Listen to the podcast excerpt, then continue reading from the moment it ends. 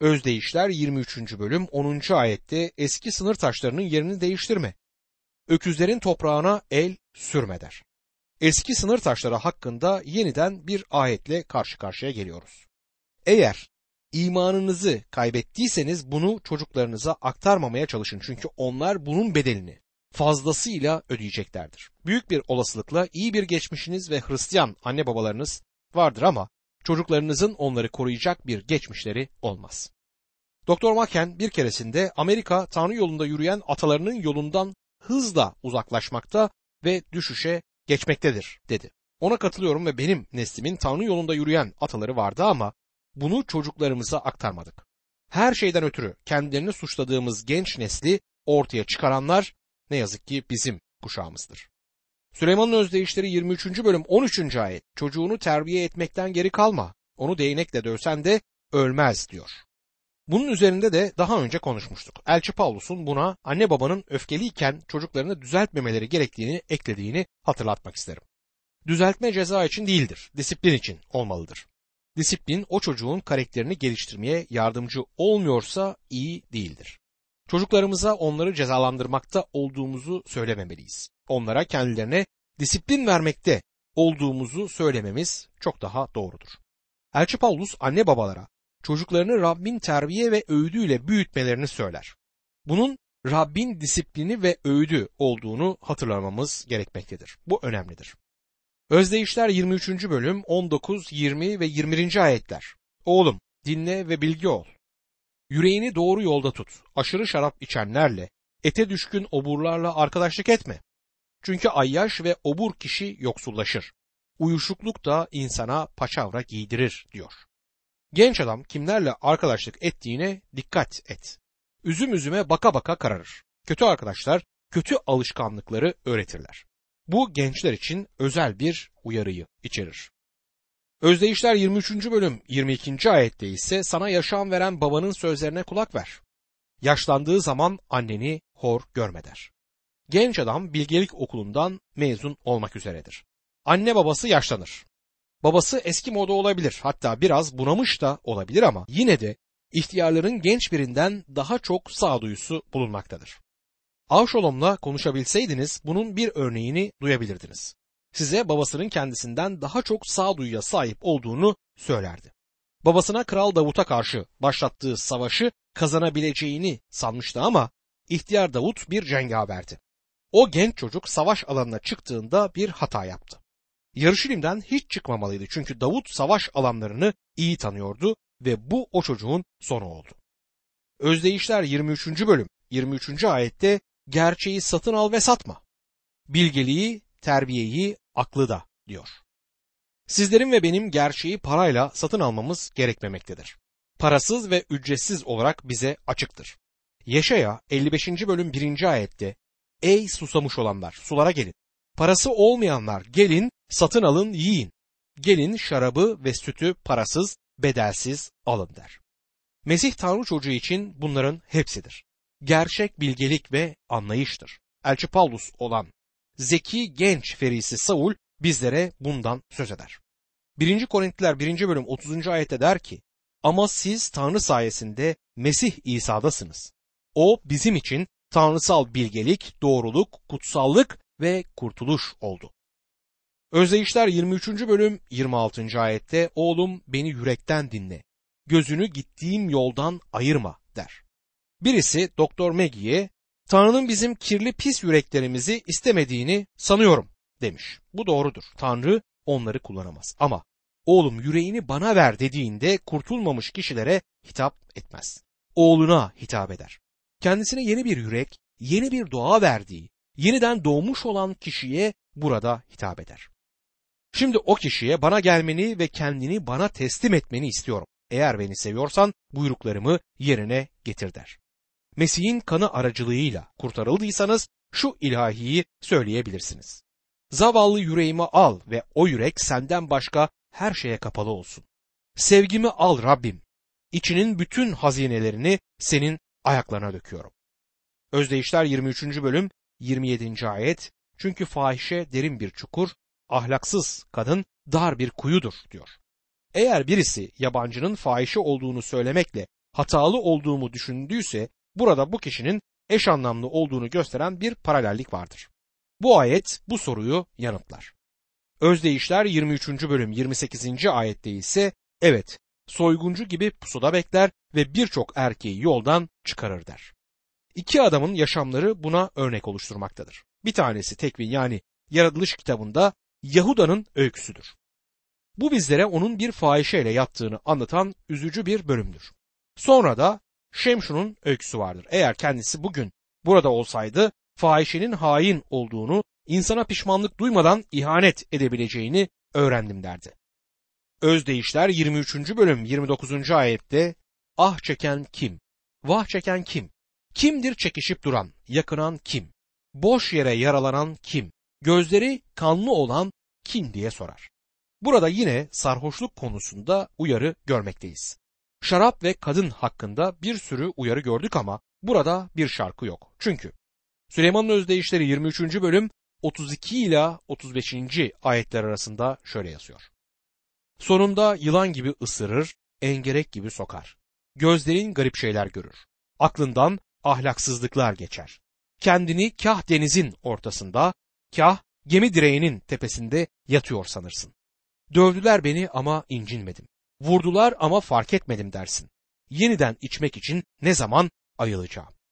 Bu ayetler sarhoşluğu çok güzel bir şekilde resmeden ayetlerdir. Süleyman'ın özdeyişleri 24. bölüm Süleyman'ın yazıp düzenlediği özdeyişler bölümünün sonuncusunu oluşturur. Bundan sonra Süleyman'ın Hiskia'nın adamlarının derlediği özdeyişlerine geliriz. Belli ki Süleyman çok sayıda özdeyiş yazmıştır. Bizim elimize geçenler toplam sayının küçük bir bölümünü oluşturur. Bu kısa cümlelerde büyük gerçekler yer alır. Bunlar yaşamlarımızı kavrayıp bizlere yol göstermektedirler. Özdeyişler 24. bölüm 1 ve 2. ayetlerde kötülere imrenme, onlarla birlikte olmayı isteme. Çünkü yürekleri zorbalık tasarlar, dudakları belalardan söz eder der. Bu bizlere daha önce de sunulmuştur. Önemli olan şeylerin tekrarını burada görmekteyiz. Örneğin, dilin kullanımı, gurur ve akılsızlık hakkında pek çok şey söylenmiştir. Bunlar sürekli olarak vurgulanan noktalardır çünkü yaşamımızda önemli yerleri vardır. Bu kişileri sadece kaldırımlarda değil kendi oturduğumuz yerden de görmekteyiz. Tanıdığınız herkese uyacak bir özdeyiş bulabileceğinizi söylememin nedeni budur. Şimdiye kadar da kutsal kitaptaki kişilere uyduğunu gördüğümüz pek çok özdeyişi inceledik. Asaf'ın bir mezmuru olan 73. mezmur da Süleyman'ın özdeyişlerindeki ayetlerle aynı konuyu Asaf ele alır. 73. mezmur 3, 5 ve 9. ayetlerde. Çünkü kötülerin gönencini gördükçe küstahları kıskanıyordum. Başkalarının derdini bilmez, onlar gibi çile çekmezler. Gözlere karşı ağızlarını açarlar, boş sözleri yeryüzünü dolaşır diyor. Asaf bundan rahatsız olmaktadır. Sanıyorum siz de rahatsız oluyorsunuz. Ben de bu hisleri yaşadım. Fakir bir çocukken neden fakir olmam ve 14 yaşındayken neden çalışmak zorunda olduğumu anlamamıştım. Etrafıma baktığımda okula gitmeye güçleri yeten ama okuldan nefret ettikleri için okulu bırakan çocukları görmekteydim. Bu benim kafamda büyük bir soru oluşturdu çünkü okumayı gerçekten çok istiyordum. Şimdi Süleyman bu konuyu ele alacaktır. Onlara imrenme, onlarla birlikte olmayı isteme. Neden? Bir hesap günü geliyordu. Asaf kötülerin neden başarılı olduğunu anlamadığını söyler. 73. mezmur 17. ayette. Tanrı'nın tapınağına girene dek o zaman anladım sonlarının ne olacağını diyor. Tanrı onları gerektiği biçimde değerlendirecektir. Dünyaya baktığımızda büyük ölçüde adaletsizlik görüyoruz ve bu konuda sizin ve benim yapabileceğimiz çok az şey var. Her şeyi protesto eden bir nesilde yaşıyoruz. Dünyadaki birçok şeyi eşitlemeye çalıştılar.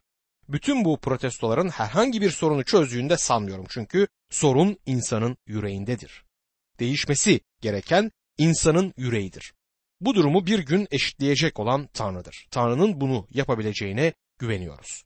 Sizlerin ve benim yaşamdaki yerimizi kabul etmemiz gerekiyor. Tanrı'nın her birimizi yeryüzündeki amacımızı yerine getirmemiz için bulunduğumuz yerlere koyduğunun bilincine varmanın bizleri daha mutlu insanlar yapacağına inanıyorum. Başarılı olan bir sürü kötü insana bakarım ve bir şey de anlamıyorum. Tanrı'ya bunu anlamadığımı defalarca söyledim. Asaf'ın yaptığı gibi bunu Tanrı'ya söylemekten korkmayın. Önemli olan Tanrı'nın her şeyin icabına bakacağına güvenerek sizin kendinizin Tanrı ile yolunuza devam etmenizdir. Olaylara Tanrı'nın bakış açısıyla bakmayı öğrenmemiz gerekiyor. Kutsal kitap kötü bir sona erişen kötü insanların örnekleriyle doludur.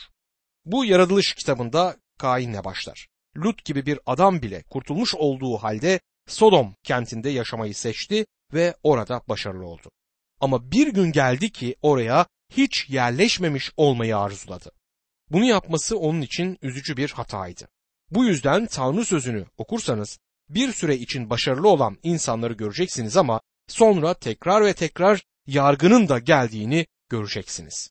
Bunu anlamamız çok önemlidir. Süleyman'ın özdeyişleri 24. bölüm 1 ve 2. ayetlerde kötülere imrenme, onlarla birlikte olmayı isteme. Çünkü yürekleri zorbalık tasarlar, dudakları belalardan söz eder der. Bu yapmamız gereken şeyin harika bir resmidir. Bir adam bir ev inşa eder ve sonra evi mobilyalarla, güzel resimlerle, halılarla, güzel kişisel eşyalarla ve değerli eşyalarla doldurur. Böyle bir ev zevkle döşenmiş güzel bir ev görmek çok hoştur. Sizler ve benim de burada bir bilgelik, bir bilgi evi inşa etmemiz gerekir. Kafalarımıza ve yüreklerimize her türlü harika mobilyayı, vazoyu, resimleri ve güzel olan ne varsa koymalıyız. Pavlus'un Timoteus'a öğüdü budur. 2. Timoteus 2. bölüm 15. ayette kendini Tanrı'ya makbul, gerçeğin bildirisini doğru kullanan alnı ak bir işçi olarak sunmaya gayret et der. Ve siz aynı zamanda ben yüreklerimizi ve yaşamlarımızı Tanrı'nın sözüyle doldurmalıyız. Dostum güzel bir malikane yapmak için çalışalım. Bir yıkıntıyla tatmin olmayalım. Bir kentte bir müjdeciyi ziyaret ederken beni bölgesindeki evlerden bazılarına götürdü. Bunların birçoğu eski tahtadan yapılmış çarpık çurpuk evlerdi. Çoğu çürümekte ve bakımsızlıktan harap olan evlerdi. İçeride oturacak hiçbir yer, bir sandalye bile yoktu. Bir köşede ailenin üzerinde uyuduğu bir battaniye ya da bir koyun postu bulunurdu. Yatakları dahi yoktu. Yemekler evin dışında pişiriliyordu. Bunun çok trajik olduğunu düşünmüştüm. Doğrusunu isterseniz o insanların fakirliğini düşünmek bile beni hasta eder. Ama dostum burada yaşamlarını güzel bir ev, ruhsal bir ev oluşturmak, onu Tanrı sözünden birçok harika hazine ile doldurmak için harcaması gereken pek çok Hristiyanda tanıyorum. Bunun yerine sahip oldukları tek şey küçük bir mezbele, bir yıkıntı ve içeri baktığımda o kadar büyük bir bilgisizlik görüyorum ki orada hiçbir şey yok. İçerisi bomboş. Daha geçen gün bir grup vaizde beraberdim ve onlarla konuşurken onlar da bu görüşüme katıldı. Günümüzde kiliselerimizdeki en büyük trajedi kilise üyelerinin bilgisizliğidir. Fakir küçük bomboş evleri var. Ev bilgelikle yapılır, akılla pekiştirilir. Bilgi sayesinde odaları her türlü değerli güzel eşya ile dolar. Özdeyişler 24. bölüm 5 ve 6. ayetlerde bilgelik güçten, bilgi kaba kuvvetten üstündür.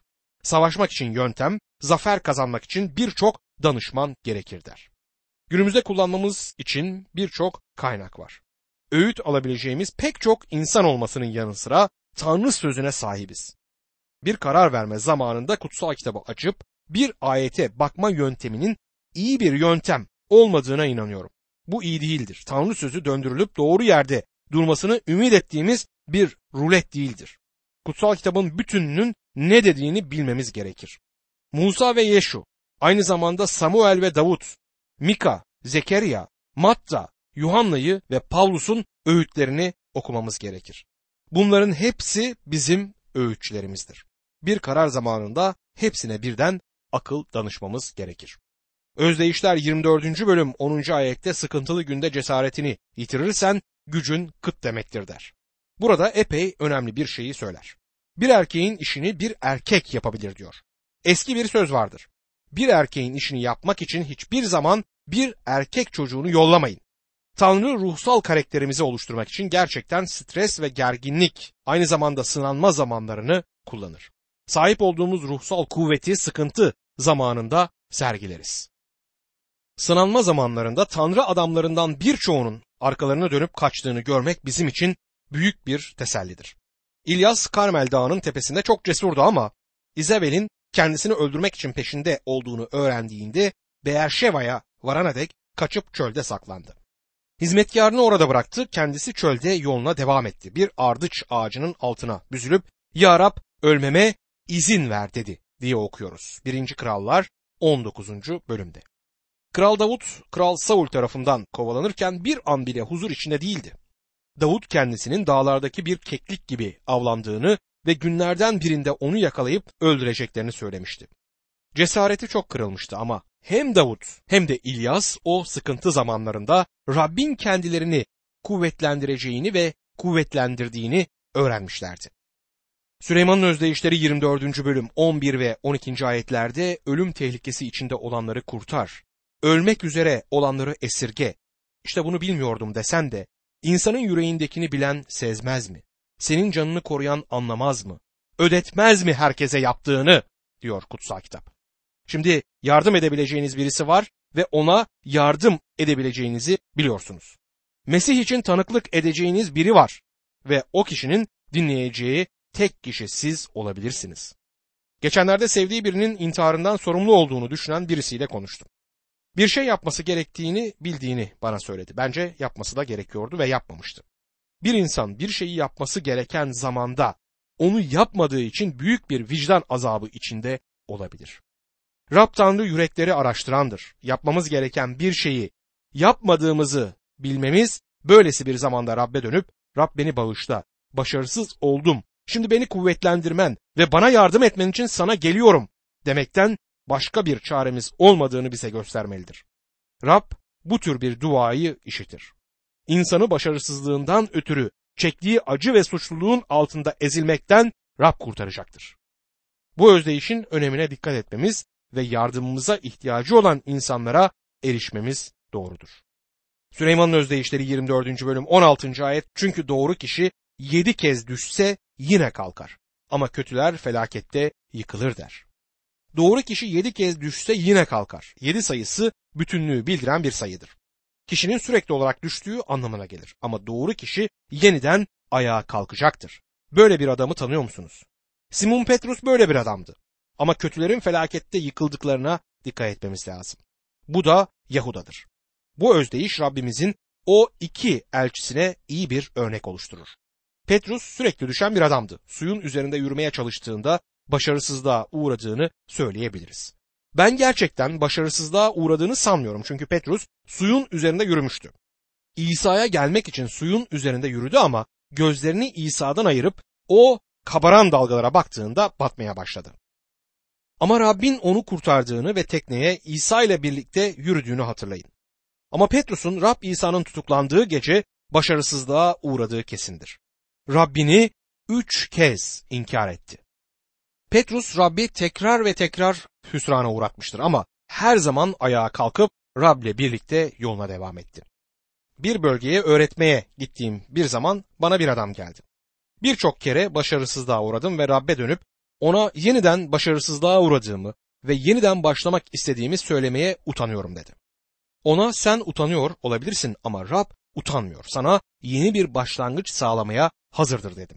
Sonra bana sizce bir insan kaç kez başarısızlığa uğrayıp yeniden Rab'be dönebilir diye sordu. Ona bilmiyorum ama kendim yüzlerde bir yerdeyim ve hala ona dönüyorum dedim. Göksel babamıza dönüp ona yeniden düşüp kirlendiğimizi söyleyebileceğimizi bilmemiz bizler için önemlidir. Bizleri yeniden kendi hizmetine getirecektir. Böyle bir göksel babaya sahip olmak çok harika. Süleyman'ın özdeyişleri 24. bölüm 17. ayette düşmanın düşüşüne keyiflenme, sendelemesine sevinme der. Hoşlanmadığınız birisinin başına kötü bir şey geldiğini duyduğunuzda böyle bir şey olduğuna sevindim diyor musunuz? Lütfen bana böyle bir şey demediğinizi söylemeyin. Çünkü insanın doğası böyledir. Eğer böyle bir şeyi söylemedinizse bunu düşünmüşsünüzdür. Tanrı düşüşüne keyiflenme der. Sorunu çözmenin yolu bu değildir. Neden? Özdeyişler 24. bölüm 18. ayet bunu yanıtlar. Yoksa Rab görür ve hoşnut kalmaz ve düşmanına duyduğu öfke yatışır diyor. Düşmanınız düştüğünde sevinirseniz Rab dönüp adamı başarılı yapmaya başlayabilir. O zaman gerçekten üzülürsünüz. Bu yüzden burada düşmanınız düştüğünde keyiflenmemeniz için pratik bir nedeni görebilirsiniz. Süleyman'ın özdeyişleri 24. bölüm 19. ayette kötülük edenlere kızıp üzülme, onlara özenme der. Bunu biraz önce okuduk diye düşünüyor olabilirsiniz. Evet burada bu bölümün birinci ayetinde gördüğümüz düşüncenin aynısını görürüz. O zaman neden tekrar edilmiştir? Yine bu bize bunun ne kadar önemli olduğunu gösterir. Rab bunu öğrenmemizi ister. Rabbimizin bazı benzetmeler ve mucizeleri tekrar ettiğine dikkat etmeniz gerekir. Örneğin 5000 kişinin doyurulması 4 müjdede de kaydedilmiştir. Müjde yazarlarının her biri kendi müjdesine özgü ayrıntıları bu olaya ekler.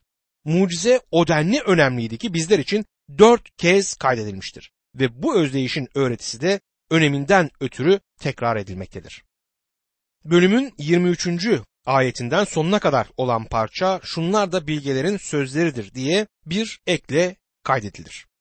Süleyman'ın özdeyişleri 24. bölüm 23. ayette şunlar da bilgelerin sözleridir. Yargılarken yan tutmak iyi değildir der.